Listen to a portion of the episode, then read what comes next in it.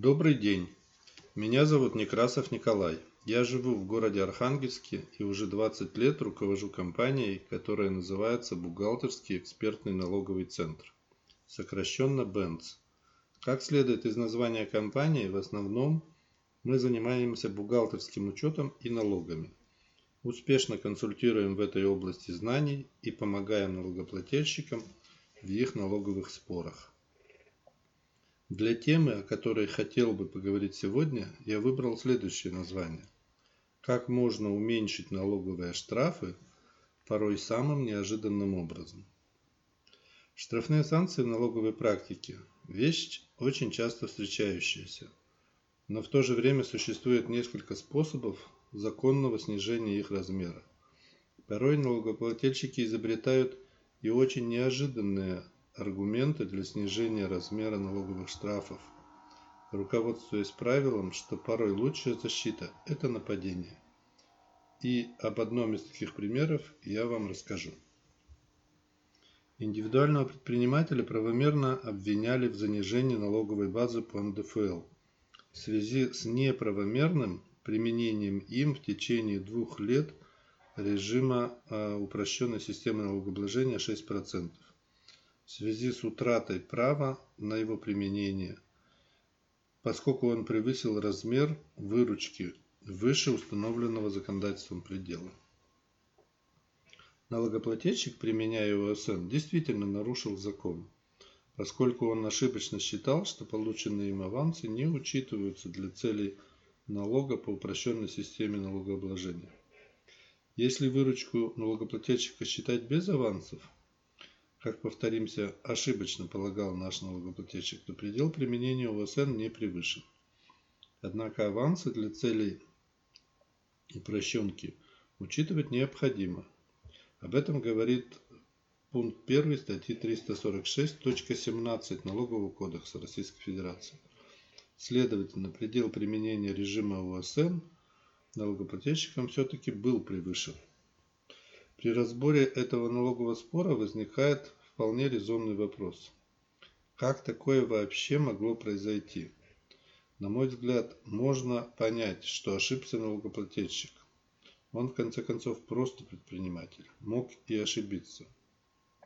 Но куда же в таком случае смотрели специалисты налогового органа, когда принимали от этого налогоплательщика его налоговую декларацию по УСН – то время как они не просто могли, а обязаны были еще в ходе камеральной проверки его налоговой декларации, а на ее проверку налоговикам согласно статье 88 Налогового кодекса отводится 3 месяца, выявить, что налогоплательщикам превышен предел применения режима упрощенки.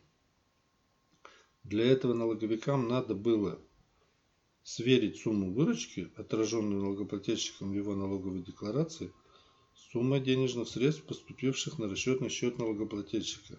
И все. Этого достаточно, чтобы ошибка, заблуждение налогоплательщика тут же была бы выявлена.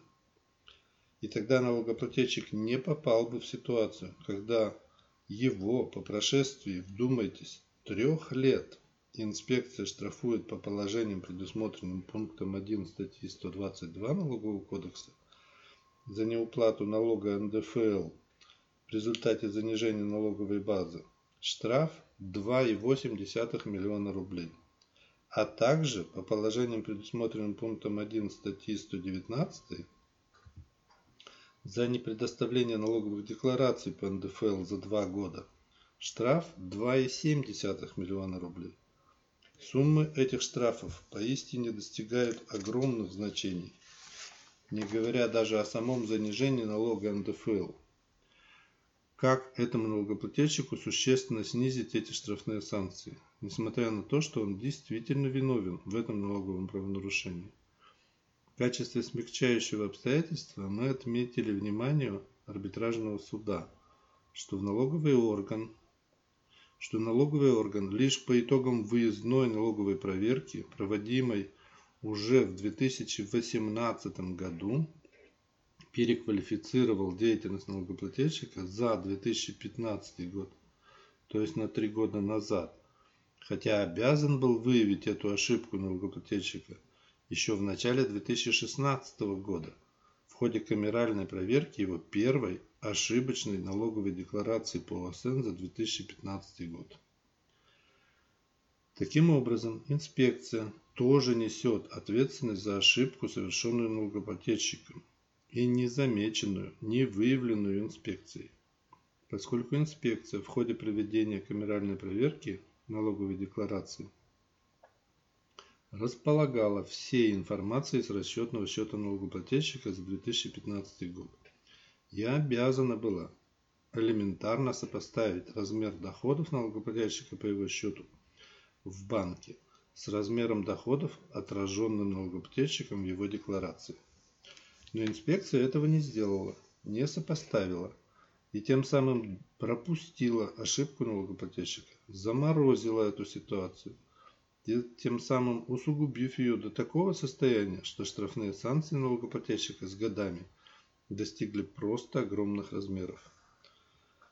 Мы заявили суду, что, на наш взгляд, ответственность за штрафные санкции в полном объеме явно лежит и на самом налоговом органе. Поскольку если бы инспекция добросовестно как ее обязывает закон, провела камеральную проверку налоговой декларации налогоплательщика по ОСН за 2015 год, то она, инспекция, несомненно выявила бы это нарушение налогоплательщиком правил применения налогового режима ОСН. И тогда, в 2016 году, налогоплательщикам это нарушение уже явно не было бы допущено. А раз инспекция этого своевременно не выявила, Значит, инспекция недобросовестно, плохо провела камеральную проверку налоговой декларации налогоплательщика за 2015 год. Налоговый контроль – это процесс двухсторонний. С одной стороны, налогоплательщик, естественно, обязан контролировать свои действия. И для этого он подает в налоговый орган свои налоговые декларации. А с другой стороны, налоговый орган тоже контролирует налоговые декларации, проверяя их правильность и достоверность. У каждой из этих сторон налогового контроля имеются свои обязанности, а значит и своя ответственность. И по большому счету, если выясняется, что обе стороны этого процесса одновременно нарушили, то есть не выполнили свои обязанности, предусмотренные налоговым кодексом, то и ответственность наступает, вернее должна наступать для обоих сторон, нарушивших свои обязанности. Но как бы встречно, с противоположным знаком, как плюс и минус, которые, как известно из курса общей физики, притягиваются друг к другу, условно погашая друг друга. В бухучете такая ситуация обычно приводит к взаимозачету взаимных требований. Однако, как ни странно, в налоговом кодексе за такое нарушение ответственность предусмотрена только для налогоплательщика. А про ответственность самого налогового органа в таких случаях написать, видимо, забыли. Но это же не означает, что никакой ответственности инспекция за свои нарушения и плохое исполнение обязанностей нести не должна. Несомненно, должна. Следовательно, такую ситуацию, по крайней мере, вполне можно трактовать как обстоятельства смягчающие, уменьшающие ответственность налогоплательщика – прямо предусмотренную налоговым кодексом в связи с наличием явных недочетов и ошибок в работе не только у налогоплательщика, но и у налогового органа по этому же самому вопросу. И вам, уважаемые слушатели, также советую применять такой же способ защиты, поскольку, повторяюсь, нападение порой это лучшая защита. Спасибо за внимание. Надеюсь, эта моя аудиозапись поможет вам разобраться в этом вопросе. Если будут вопросы или нужна будет помощь, звоните по телефону 8 921 490 91 91. Меня зовут Николай Некрасов, компания Benz, бухгалтерский экспертный налоговый центр. Удачи!